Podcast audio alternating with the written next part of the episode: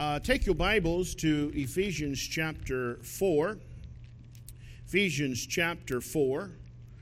And I'd like to spend a little time this morning uh, dealing with a giant that I think all of us have dealt with a time or two. I'd like to preach, if God will allow me, uh, on the giant of anger. Anger. I want to talk about anger today. And uh, a lot of times, anger can get the best of us. Uh, it can destroy friendships, destroy marriages. Anger destroy churches. Anger, uncontrolled anger. And uh, now, not all anger is wrong. We're going to learn that this morning. There is a righteous anger. And uh, that's not when you feel your rights have been violated, but it's clear when God has been violated, his rights or his word has been violated. We'll talk about that a little bit. The Lord showed righteous anger. And, uh, and it's uh, we, we, we lose that concept. We think if anybody ever shows any anger, that's just straight up sin. Not all anger is sin. Remember over there when the Lord come into the temple and he said there was a bunch of people in there that was selling and buying, and they had taken all the room up there and wouldn't allow people to come in and pray. What'd he do? He went out, weaved him a whip, come back in, turned the tables over, and drove them out. Now, we understand from the Bible that God, Jesus, never sinned. You say, Oh, my soul, what was going on? He said, Well, the, the zeal of mine house, it's eaten me up. And what was going on there, you had people that were stealing God's time. They were thieving and people trying to come in and pray. And so they were stealing that time. It made God angry, made the Lord angry, and uh, He took care of it. So, not all anger is wrong, especially when you're dealing with God, the things of God. And I've been angry a time or two in the house of God, especially when I have uh, uh, some uh, teenager that's disrupting the whole service because he won't turn his cell phone off. And you're like, oh my. So, yeah, you know, kind of get a little upset about that about third, fourth time that happens. And finally you say something, everybody gets all mad and upset. You know, mommy, daddy, granny, granny Roo, and all that stuff. And they're like, well, preacher, you can't get angry. Why not? I said, I thought I handled the thing pretty good. After all, when that happened to the Lord, He turned the tables over on them, drove them out. I didn't quite respond that way. Uh, so I thought I did pretty good with that. But the Bible commands us to be angry sin not.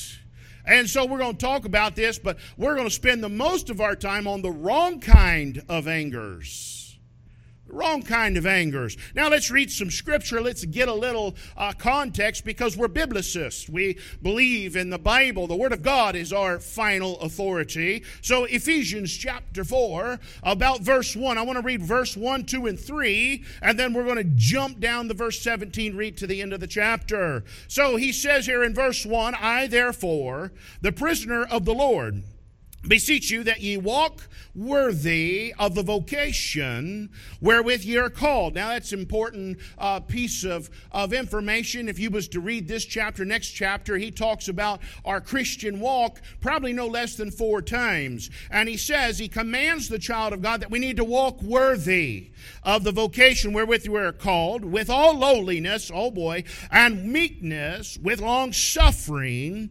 forbearing one another in love. Oh, Oh, that's a bad word, ain't it? And then he says, Now, this is what I want to grab a hold of, and this is why I started here endeavoring.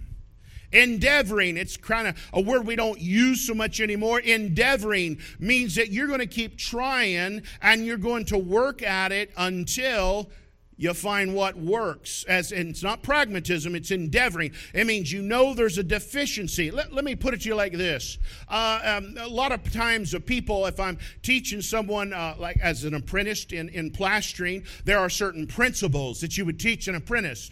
Maybe in a dojo you would teach certain principles to a student and they say well that just doesn't work for me. It won't work. Well it's not the principle that's not working. It's you not working the principle correctly correctly.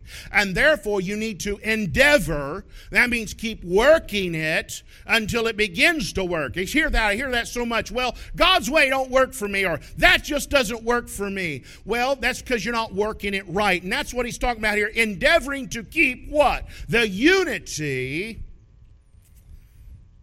of the Spirit and the bond of peace. Yeah, amen. Amen. That's just going to take some work. Now, come on down to verse 17. And he says, This I say, therefore, and testify in the Lord, that ye henceforth, from the time you get saved on, Walk not as other Gentiles walk. He said, You don't need to be walking like the world in the vanity of their mind. You're all puffed up in your own mind. He says, Having the understanding darkened, being alienated from the life of God through the ignorance that is in them because of the blindness of their hearts then he goes on to say, Who being past feeling have given themselves over unto lasciviousness, to work all uncleanness with greediness.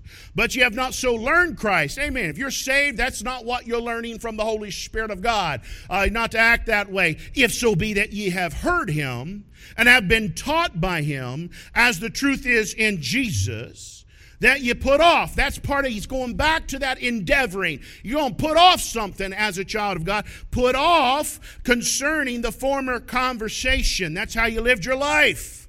The old man, which is corrupt, according to the deceitful lust, and be renewed in the spirit of your mind, that you put on so that's something else you're going to have to do. That's all part of endeavoring. You've going to have to put on, kind of like a coat. You can take it off, you can put one on. Uh, he says, Wherefore, putting away, uh, and put you on the new man, which after God is created in righteousness and true holiness. Wherefore, that means because of what I just said, putting away lying. Yeah, you're going to have to put it away Speak every man truth with his neighbor, for we are members one of another. Now here's our verse Be angry. That's a command. Be angry. And sin not.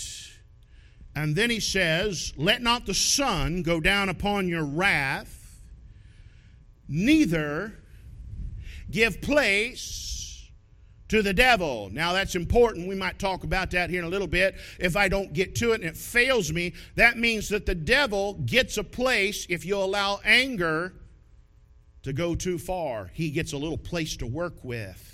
You don't want to ever give the devil an inch. You don't ever want to give him a spot in your life. He says, Let him that stole steal no more, but rather let him labor, working with his hands the thing which is good, that he may have to give to him that needeth. Let no corrupt communication proceed out of your mouth, but that which is to the use of edifying, that it may minister grace unto the hearer, and grieve not the Holy Spirit of God. Yeah, you can grieve Him by inappropriate activity, uh, at your actions, whereby you are sealed unto the day of redemption. Now, now he's going to get in here, and this is where I will draw from today. I believe he gives us different degrees of anger. Let all bitterness and wrath and anger and clamor and evil speaking be put away from you with all malice. And be ye kind one to another, tenderhearted, forgiving one another, even as God, for Christ's sake, hath forgiven you. Let us pray.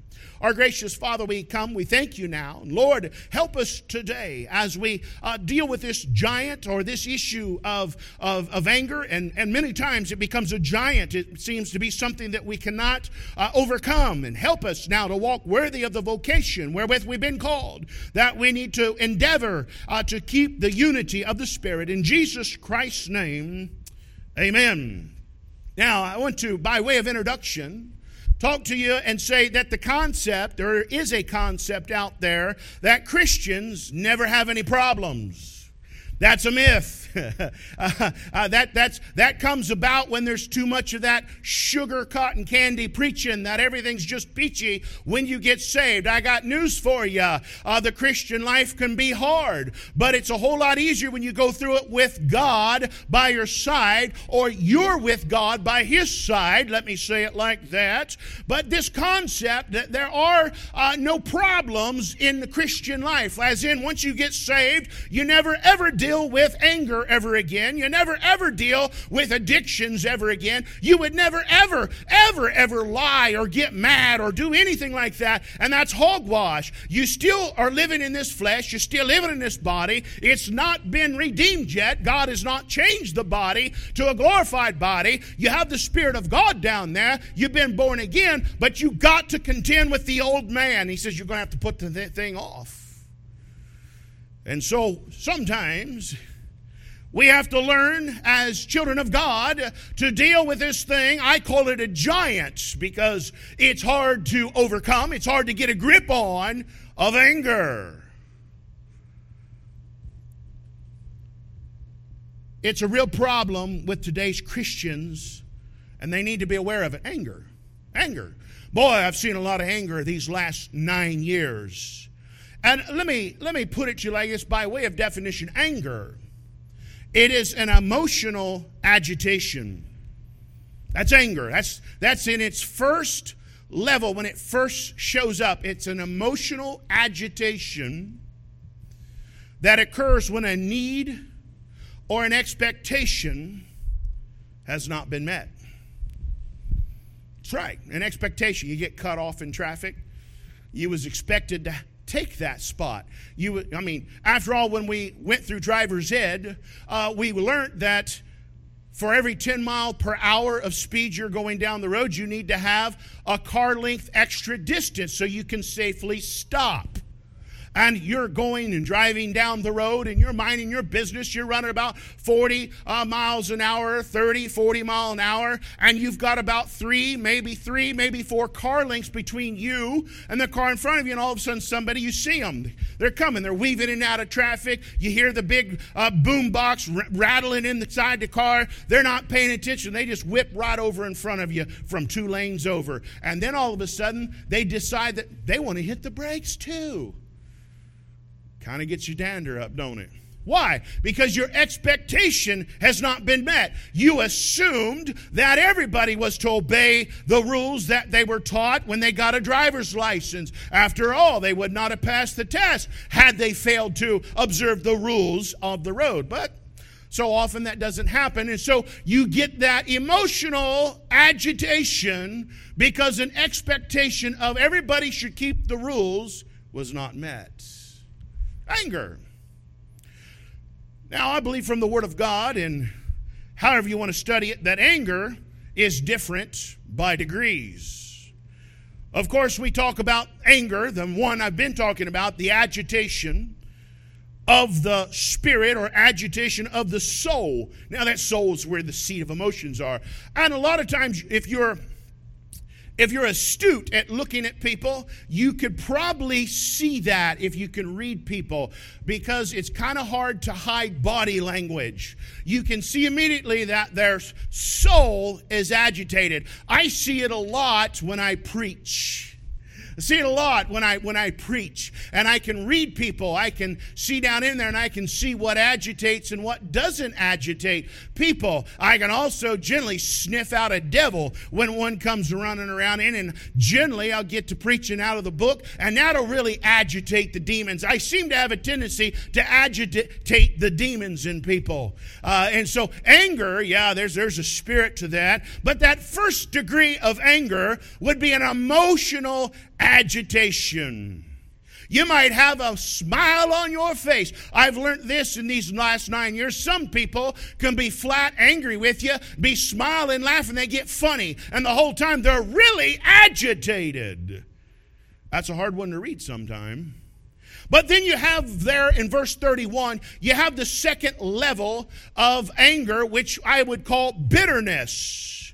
And that's where that we get into that simmering indignation. And that's often perceived as being justified. You get bitter. And why? And what I'm saying about that, and the Bible's already saying, be angry, but sin not. By the time anger, it transitions like a transmission from uh, an emotional agitation to the bitterness phase. That's where you begin to start thinking, thinking about it. You're like, Ugh. I've not, I've been uh, uh, done wrong.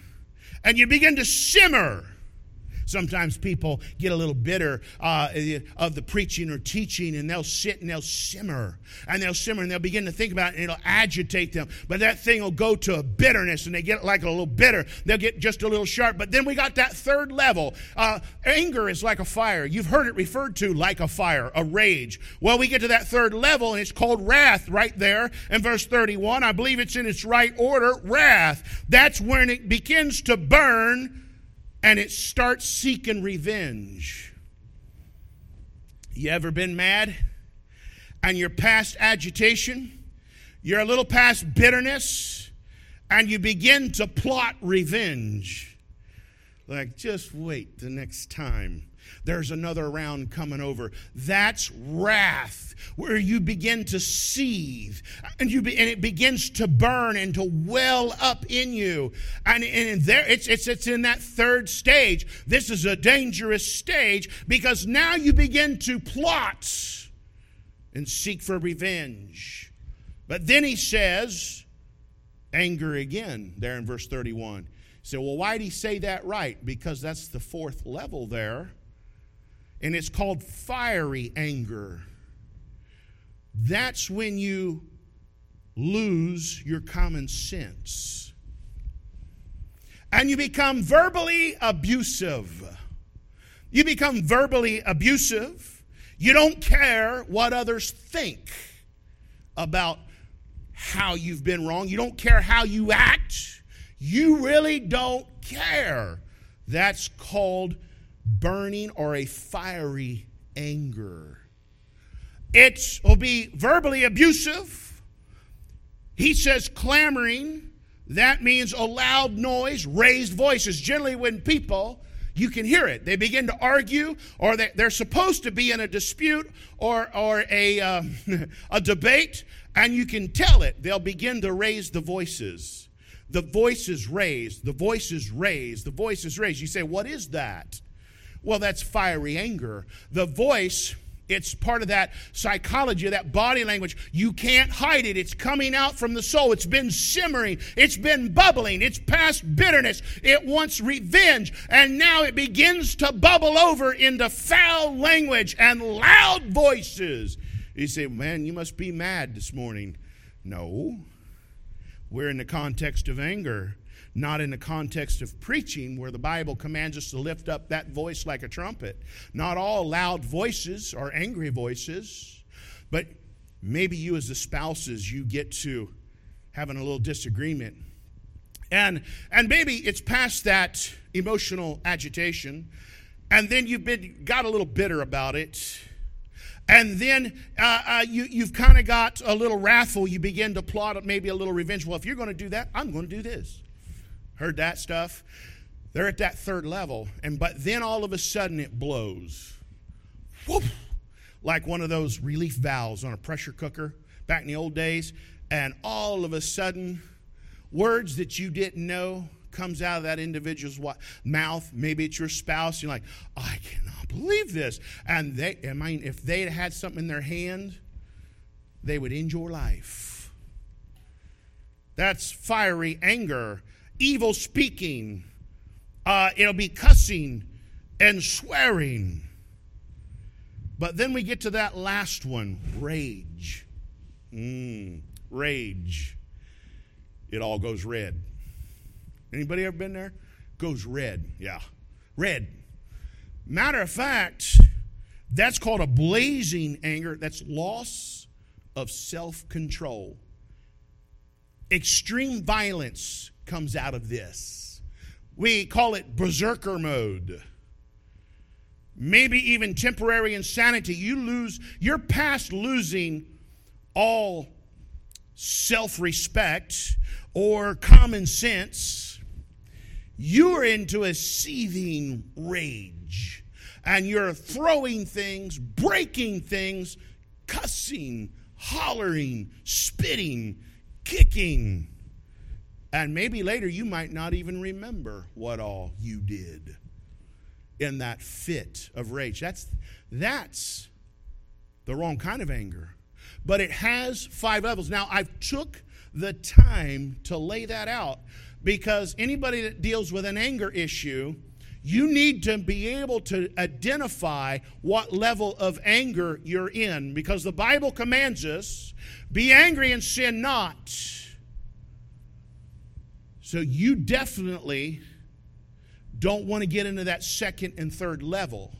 And then he says, let not the sun go down on that anger. So he says, don't dwell on it. And I'm going to talk about that in a minute. So that's the different degrees of anger. But I want to give you my way of, of, of uh, explaining this. There is a righteous anger. So not all anger is wrong, and see that's the misconception today. People say, "Well, if any, if the oh the preacher got angry, you know, preacher got angry with something." Well, yeah, if it's against the word of God, somebody trying to split the church, somebody trying to cause division, somebody spreading gossip, gossip, yeah, that would could you could see righteous anger, just like the Lord exhibited. There is a righteous anger it's unselfish, though.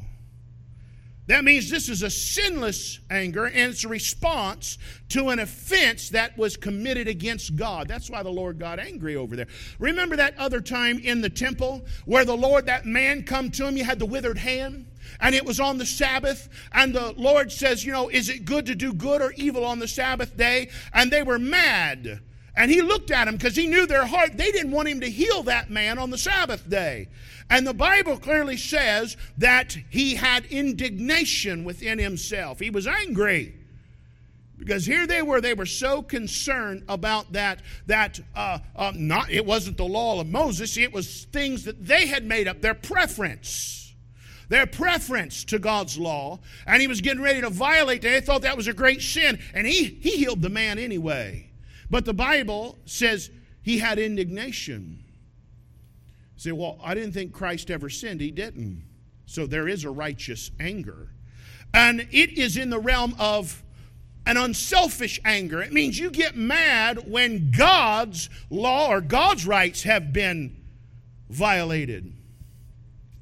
You might get upset when God is ashamed. God says he gets ashamed some of his children sometime over there in Hebrews. I preached a message on that when God's ashamed. Nobody ever wants to talk about that. But righteous anger does not hold a grudge. Sorry, grudge holders. Righteous anger, it has a purpose. Anger without a purpose is a temper tantrum. That's what that is. I've seen a few in my day.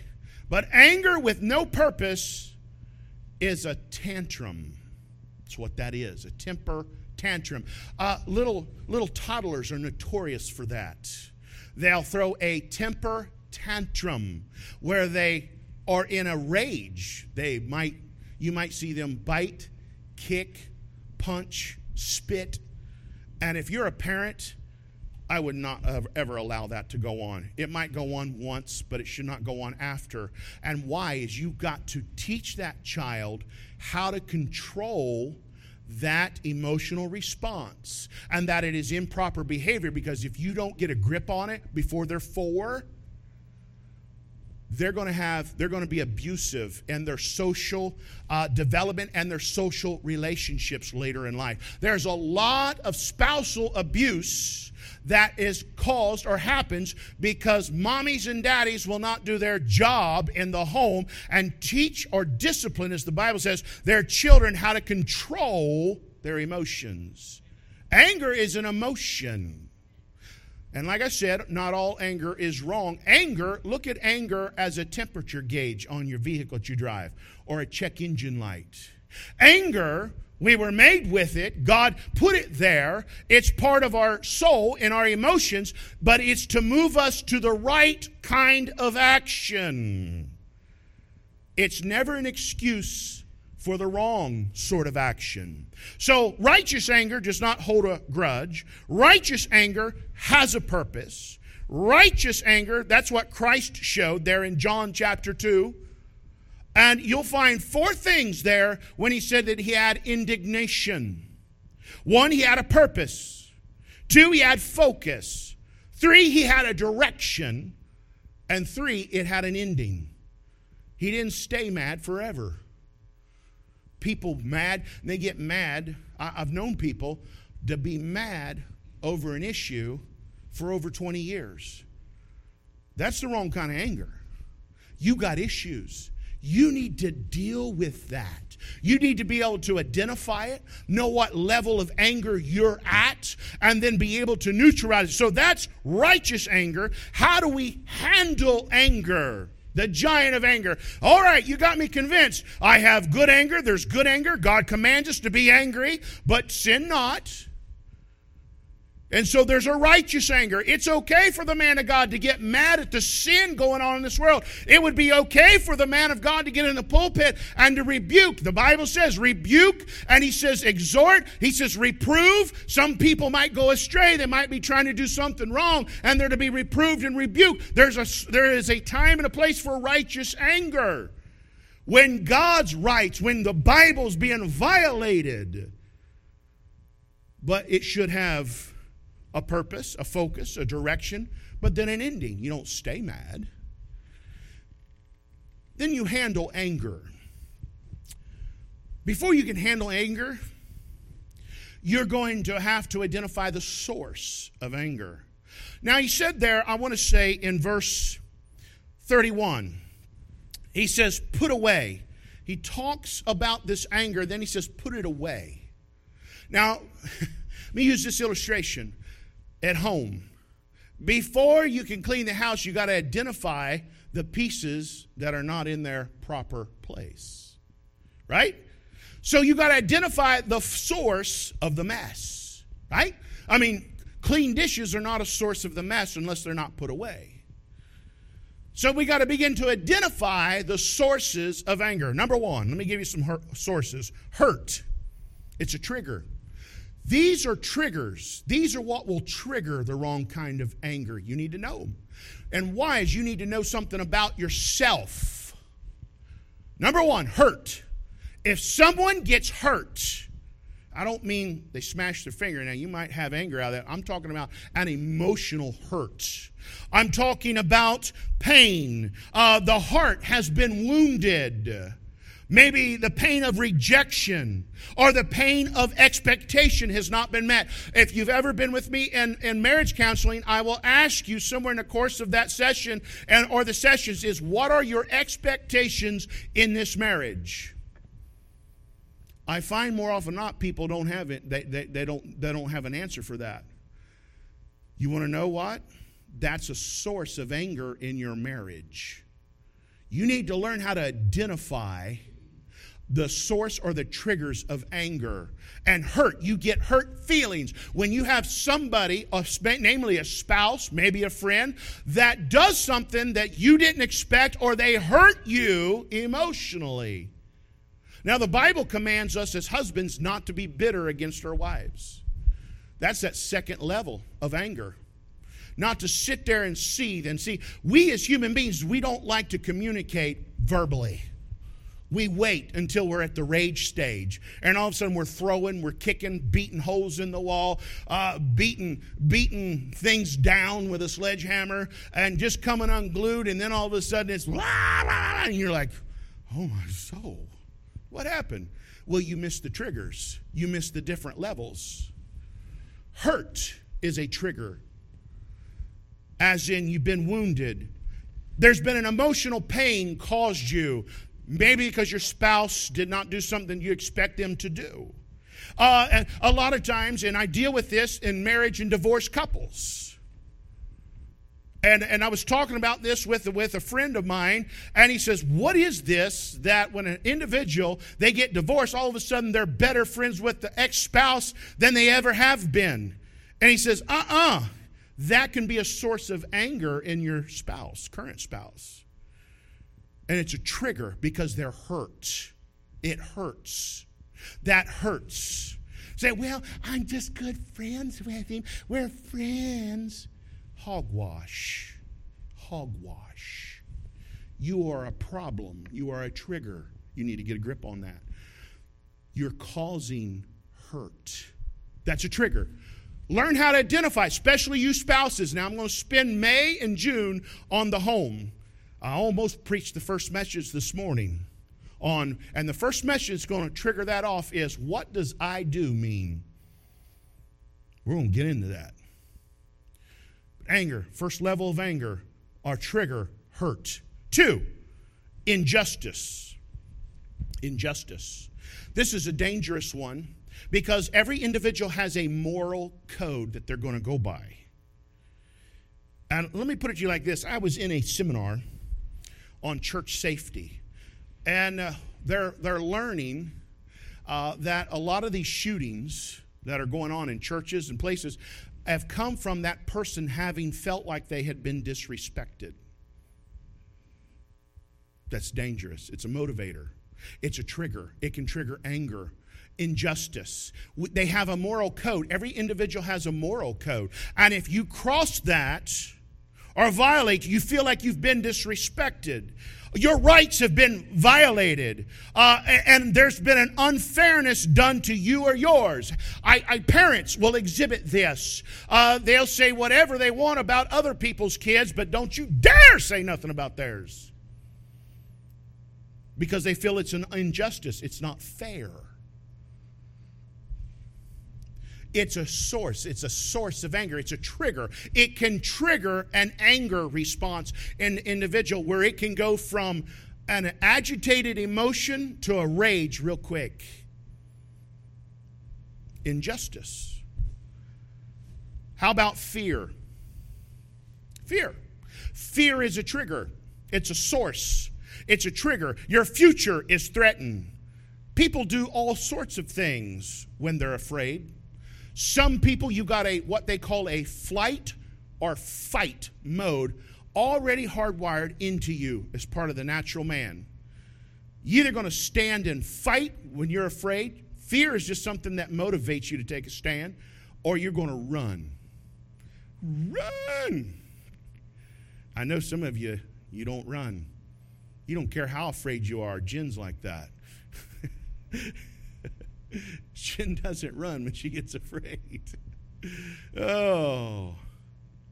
But see, fear, a person's uh, natural defense mechanism kicks in if they're afraid. People do different things when they're afraid.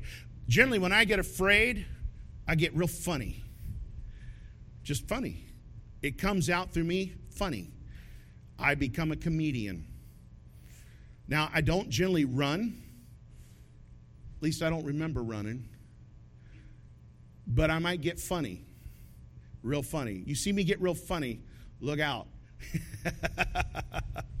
see me get real quiet, I might be past the funny stage. Then all of a sudden I'm going to take it serious. But fear is a trigger to anger. Now I'll give you another one frustration. This gets a lot of people. And why is because your effort is unsuccessful and you feel embarrassed. You ever see people and they get embarrassed? And they get frustrated and they get angry. Man, they come unglued because they feel like they've been embarrassed. That's a trigger. And as an individual, if you're going to handle your anger, this giant, you got to understand the triggers to it. So you got hurt, you got injustice, you got fear, and you got frustration. Hurt is, is, is a number one, especially when you're in a relationship and a marriage and that's between one man, one woman. All right? And, but you get hurt feelings over something, like maybe Jen might not have cooked something that I wanted, or generally, if I go on a diet kick, she takes that thing literally. I mean it more figuratively than literal. And so, Jen's ideal of a salad is lettuce with a couple stripes of carrots slammed in a bowl. What dressing do you want? Ranch or French? I really don't want anything right now. I get hurt feelings over that. My ideal of a salad is the salad you get at Green Tomato, the chef salad. You ever had one of them? Mmm, now that's a salad. I say I'm going to eat a salad, that's kind of what I'm meaning. You can get hurt feelings over that. I really think sometimes, and, and we're having fun with this, but I'm going to tell you something just as simple as that. And you ask Jen, but not right now, that has triggered anger in me. Oh, I've gotten angry because I come home at 12. I eat at 12. It's when I eat. 12. What are we eating? What's cooked? I'm, I'm, I, am i am not smelling nothing as I come through the door. I don't know. See, Jen's the kind of person she just eats to live. I live to eat. And I get angry. Now, instead of going explosive, I've done that.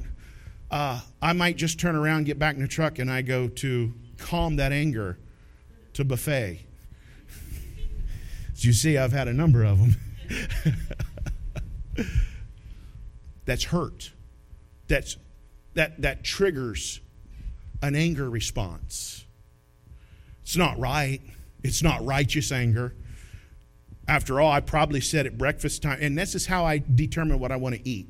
She'll say, What do you want for breakfast? That depends on what we're eating for lunch.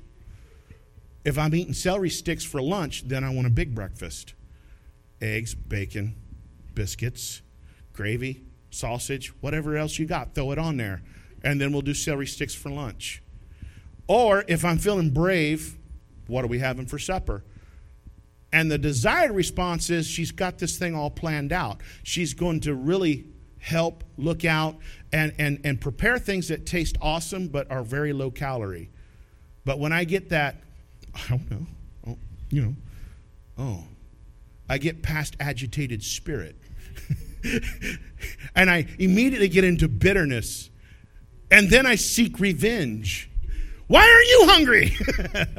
you see how simple that starts. So learn to identify your triggers because you got to anymore because I know myself when I get that response, she doesn't mean it to make me angry. That was the right response. I'm taking it the wrong way. And so I know that's a trigger, hurt. Oh, yeah, you can hurt me bad with food. You know, oh, it's almost unforgivable.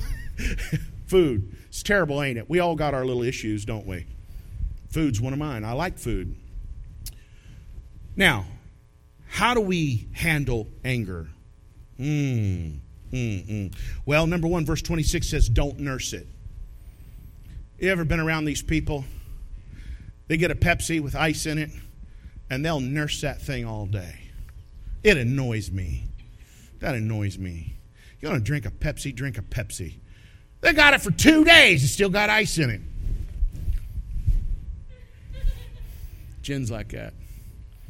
Man, alive.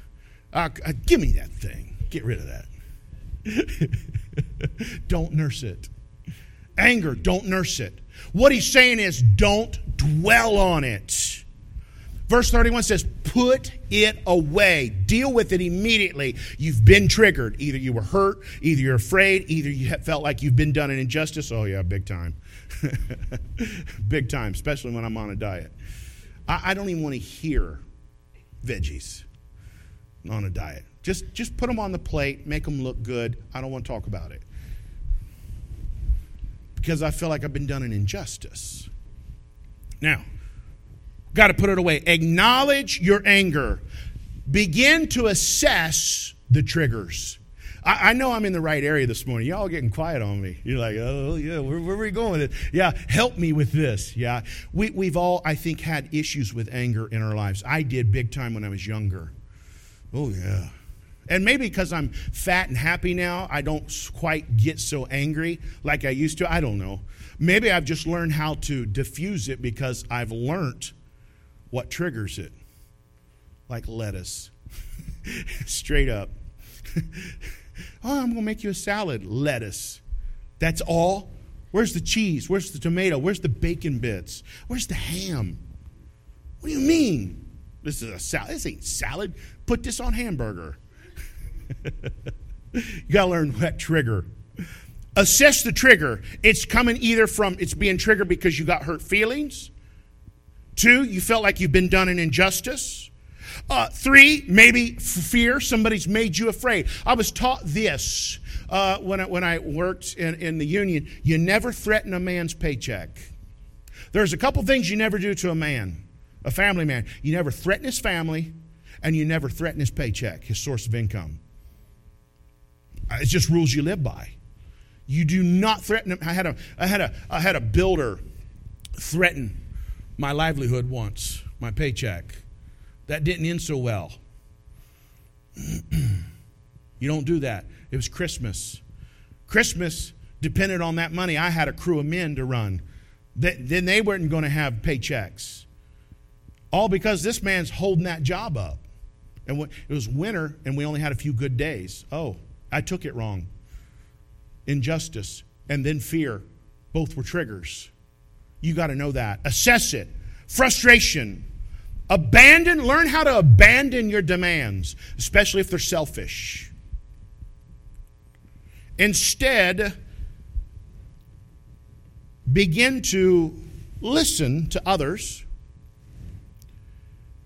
And instead of demanding that others meet your needs for love, significance, and security, because that's generally what happens, and you can ask Jen, I'll always say, I don't think you love me, else I wouldn't get lettuce.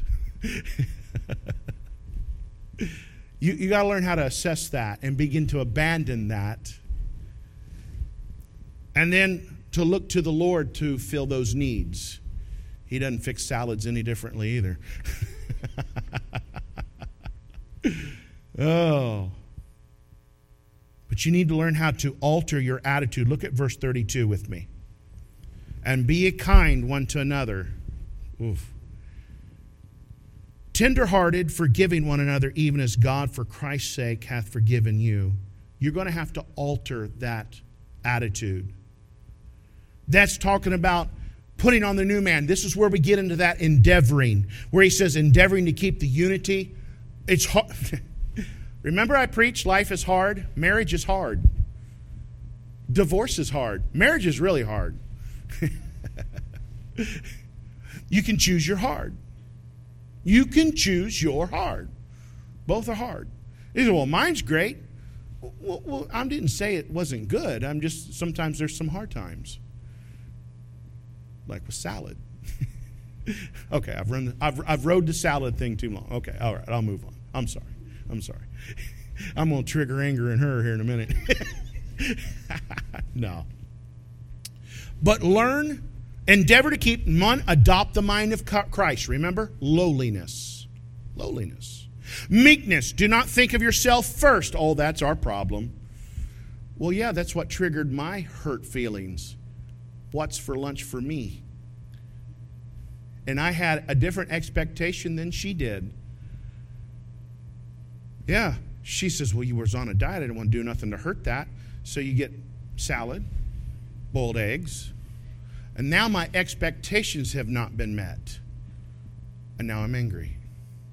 You got to learn. And you say, no, no, that's wrong. Adopt the mind. Need to have some meekness. Don't think of yourself first. Need to be long suffering. Consider the other person's interest. Then you got to forbear one another. Look for opportunities to display a servant's heart. Speak and act with a humble spirit. You want to know why? Only by pride cometh contention. Mm. There's one thing I know if, if I'm dealing with a situation where there's a lot of anger in, one of the two parties has pride, maybe both. There's one thing I know I can be assured of if I'm, I'm dealing with church problems or hear of a church having major anger issues, division, is only by pride cometh contention somebody's full of themselves and what they think is right, and they've been done an injustice. Let me tell you, but let me give you a tidbit. You can take the time to read Philippians chapter 2, and we need to endeavor to have the mind of Christ. We need to be meek and of a servant's heart. That's what that's what we're supposed to be. We're supposed to love others and he says esteem others better than ourselves, oh my soul. Yeah, anger's a big giant and it's ruined and destroyed many a people and their relationships and churches. Oh, it's wicked. Let me help you by way of closing, because only by pride cometh contention. Well, now, one of the ways, being I had tr- trouble with anger when I was a lot younger, and when I mean that unrighteous anger, is learn once you've been triggered, like hurt feelings, you get hurt because your spouse or, or your friend they did something that kind of you you you it hurt you. It hurt you. Now whether you're right or justified in that hurt or not that's when you begin to communicate. Don't go to bitterness. You say what's bitterness? I ain't talking to you. That's bitter. You're going to escalate somebody to the level two of anger and level three. Don't shut down. When you shut down, it, you're seething and you're nursing your anger and you become bitter and it begins to grow like a cancer.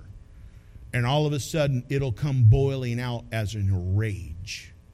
You'll say things you never should have said. You'll do things you never thought possible that you would do. And there'll be things that you do or say that you won't even remember. Learn how to assess it, identify it, and untrigger it. Communication.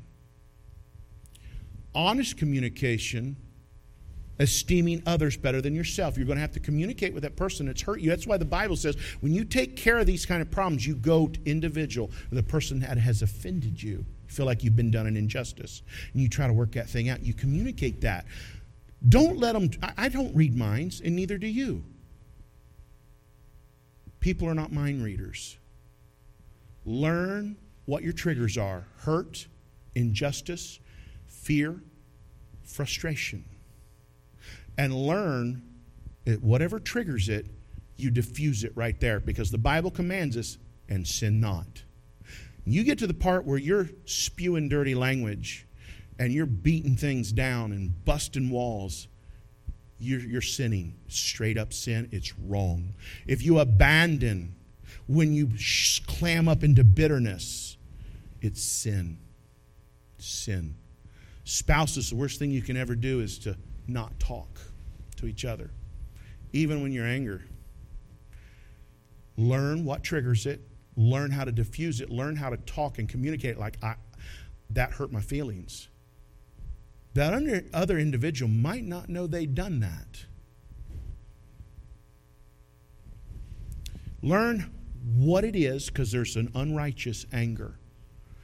It's a giant and it's brought many people down. It's brought a lot of pastors down. Unrighteous anger. There's a righteous anger, but then there's an unrighteous anger. You don't want the sun to go down on any anger, it has to have an ending. It has to have purpose, it has to have a direction. It's okay to get angry when the Word of God has been violated, God's law, or God has been violated. Sometimes when people take God's name in vain, it upsets me. That's my God you're talking about there. It, it, can make you angry. Righteous anger. But it's no excuse to sin. Let's all